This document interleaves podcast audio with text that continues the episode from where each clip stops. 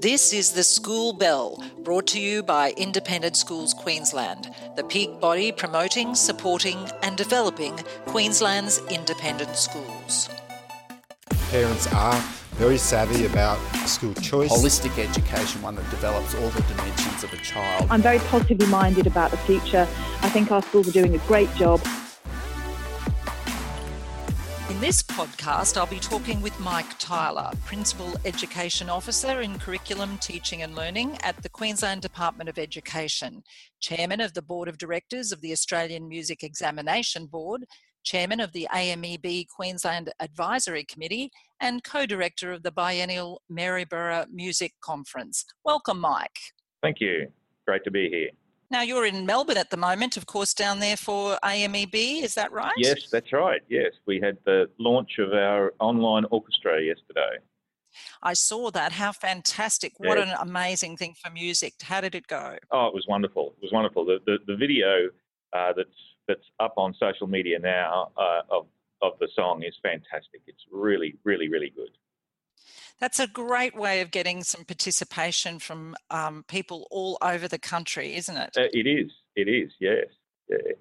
And it's uh, and we did we did achieve that. We had uh, people sending in their their video clips from some very remote parts of Australia. We we began with um, the, uh, some people from uh, in, in, in Logan area um, in Indigenous language, uh, and and then the whole gamut of music across Australia. It was fantastic. Well, music does cut through so many things, including cultural and other barriers as well. So, you started as a classroom and instrumental teacher, music teacher yourself, and have been working for the Queensland Department of Educa- Education for almost 40 years now. So, how has music education changed over that time, Mike? I think it's got a much stronger place as what we might call an authentic part of the curriculum. When we first started the, or the instrumentals program started in Queensland, uh, it was very much uh, uh, an opt in for schools if they chose to, some didn't. We didn't have a firm uh, or a formal curriculum. Uh, it was basically being taught from tutor books. Uh, now we have a very well structured and, and highly regarded instrumental music curriculum. Um, and it's still meant the instrumental music program is to complement a quality classroom program, which we never lose sight of the importance of. So, so um, I think Queensland has been very fortunate over time to have had such strong uh, music programs in schools. And even back when I started, the primary music program was very strong, as was the secondary program, and the instrumental program was building. But uh, over that time, uh, the instrumental program is the one that's grown most.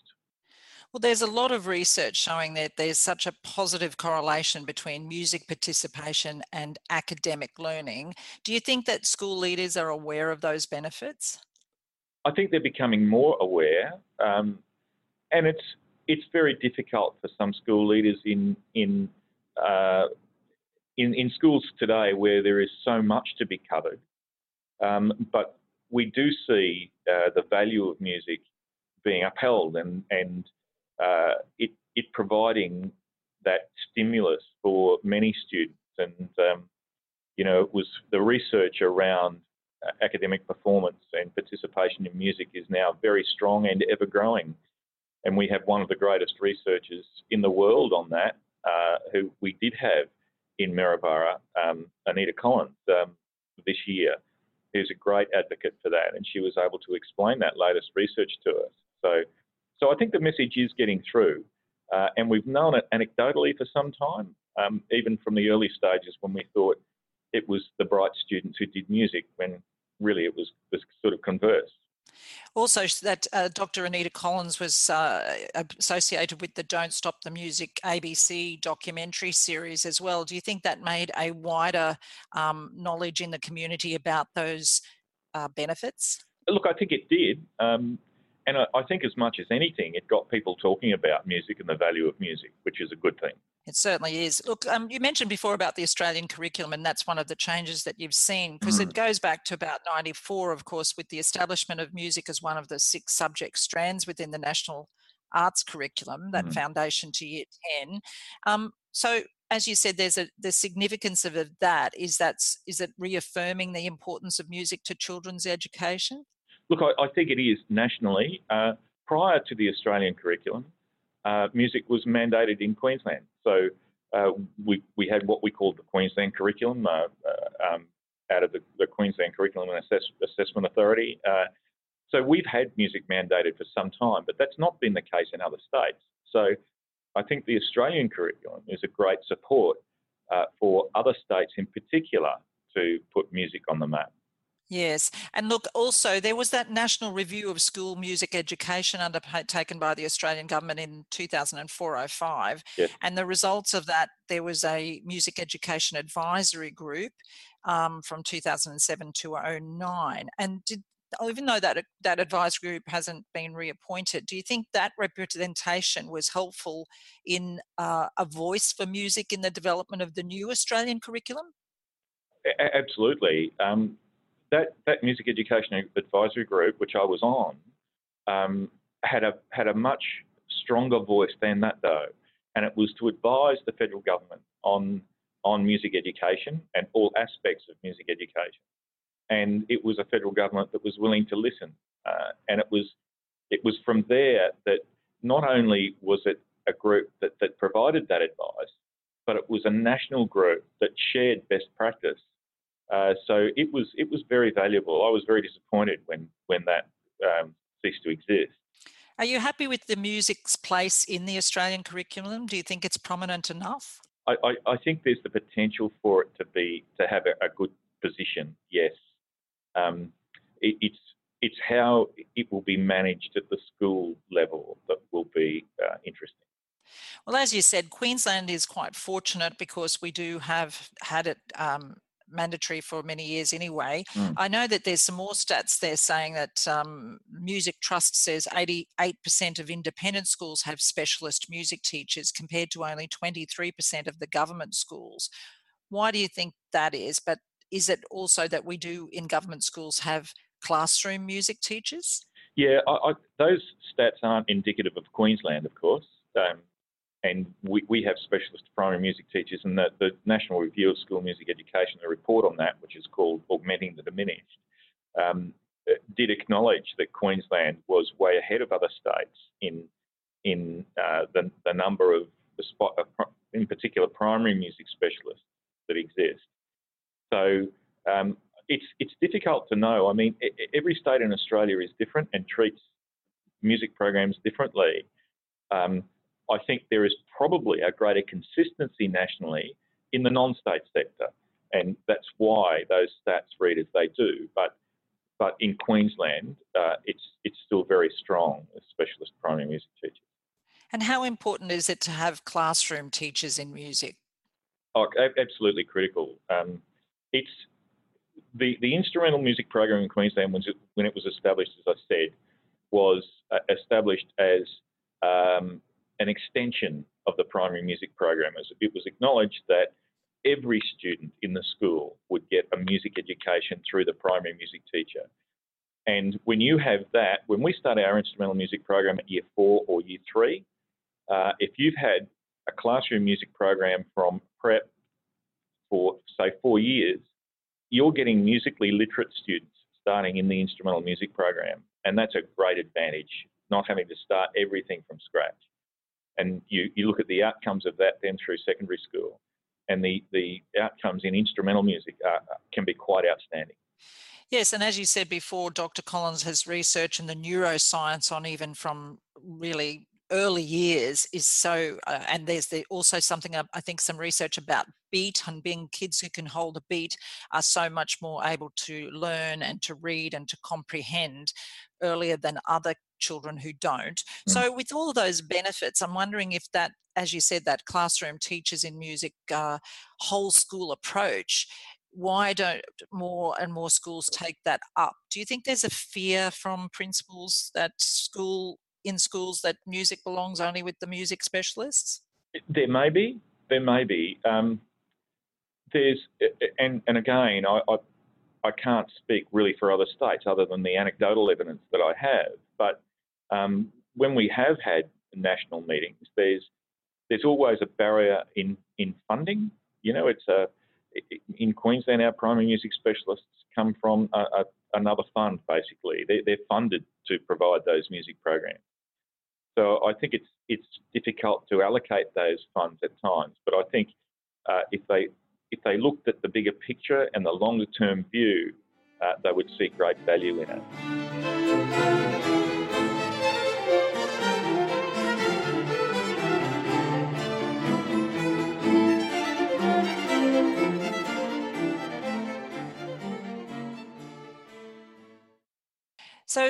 What do you think have been other great influences on music in Australia and particularly in Queensland? I know that uh, the Kodály method was mm-hmm. introduced mm-hmm. in Australia in the 70s, and uh, we've adopted that quite uh, a lot, I think, in Queensland. Mm. Also, of course, the AMEB examinations and the very high standard syllabus that AMEB has. Do you think those have influenced school music?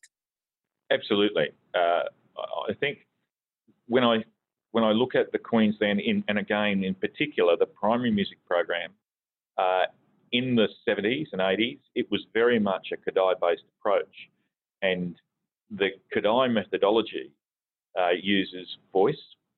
So every student had a voice. There's no money to, to pay for an instrument. So all all children were singing, and uh, so it's a very efficient method, and the, the actual method itself is very sound too. Uh, so it, it was it was a great thing for Queensland. Now we don't we don't mandate a Kodály approach, uh, and many primary music teachers are using other other methods. Everything from uh we will have seen recorders being used as an instrument and, and now ukuleles. Ah, indeed, I did that myself. And the poor people at um, um, my, my high school, we actually started it in year eight, and it was obvious who the year eights were. You were walking down the street with the, all of the recorders and, and bending some ears of the poor passers by. Yes, and, and I mean, recorder is one of the most beautiful instruments in the world, but um, we've, we've probably done some damage to its reputation in, in some parts. yes, in in the um in the untrained hand of a uh, year eight, it wasn't that great. Yes, I can tell you. yes. And, and certainly, Shari, we like to think that, that, well, we know that the AMEB has played a, um, an extraordinary part in music education and the musical landscape of this country, uh, having had its um, and a centenary last year. It's there's a hundred years there of a of a body that's provided this graded set of music exams, and we're now finding that. Um, I mean, the, the, the, publications we produce as well are absolutely of the highest quality, and we're now being inundated with requests to go into other countries, and we've in fact started examining in Vietnam, uh, and there are many other Asian, uh, Asian countries which are, are begging us really to, to go in there and provide the same opportunities to their students. Yes, of course. Well, as you know, as I'm on the um, Queensland Advisory Committee for AMEB as the mm. representative in Independent Schools Queensland, and of course we have uh, an, a Catholic, Catholic representative. It's it's a great opportunity for uh, schools with the AMEB and the examiners to to really examine what we are doing in our schools and how that AMEB examiners can assist. Of course, a lot of the time you don't have, especially in regional and remote areas, people who are specialists able to go in, but AMEB can go in there instead. Is that how you see Absolutely. it? Absolutely. That's that's most definitely. And we're we're exploring other ways to to offer and uh, other ways to to remove barriers for students. We, we, we lead the world basically in online theory exams. We're investigating now uh, online practical exams. We're doing some trials on that uh, where we are providing different exams. We're, we're willing to, to move and listen to what the market is saying.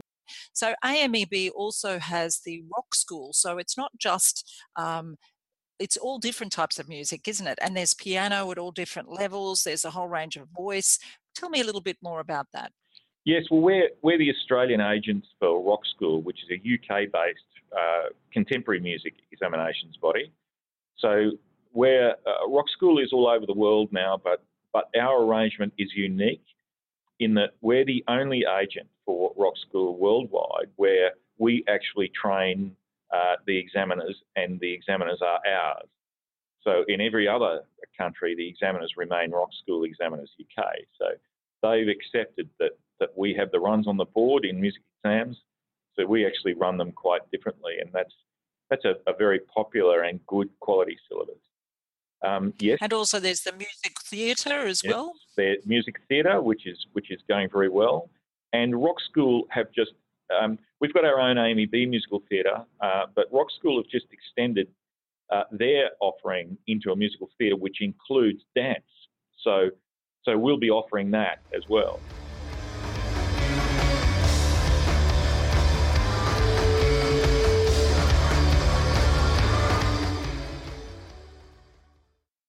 Some of the other things we've offered are uh, just recital only exams or repertoire only exams.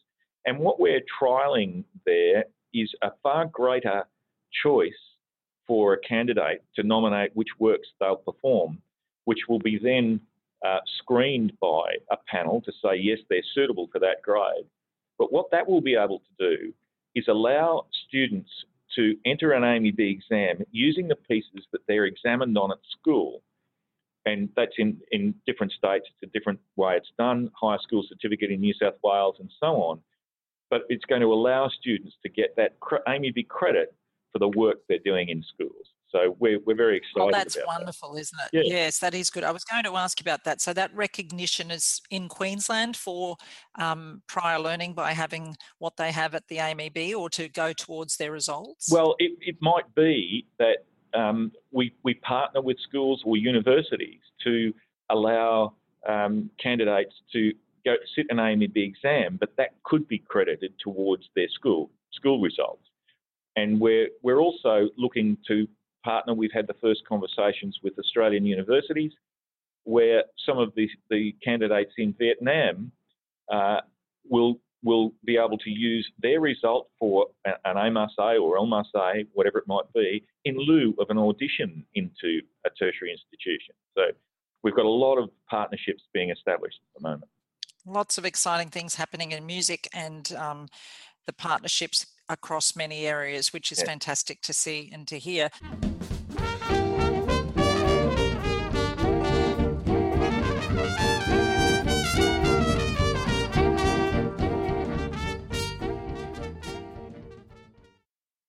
So, what instruments do you play, Mike?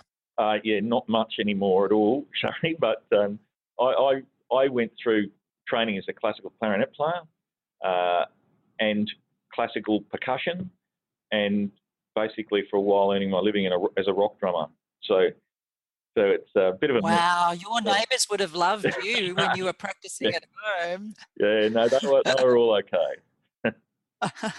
and so, just finally, what message would you say to school leaders and educators listening about convincing them of the benefits of music and maybe even having that integration in hmm. across the whole school? Look, I, I would say give it serious thought as to how you implement a music program.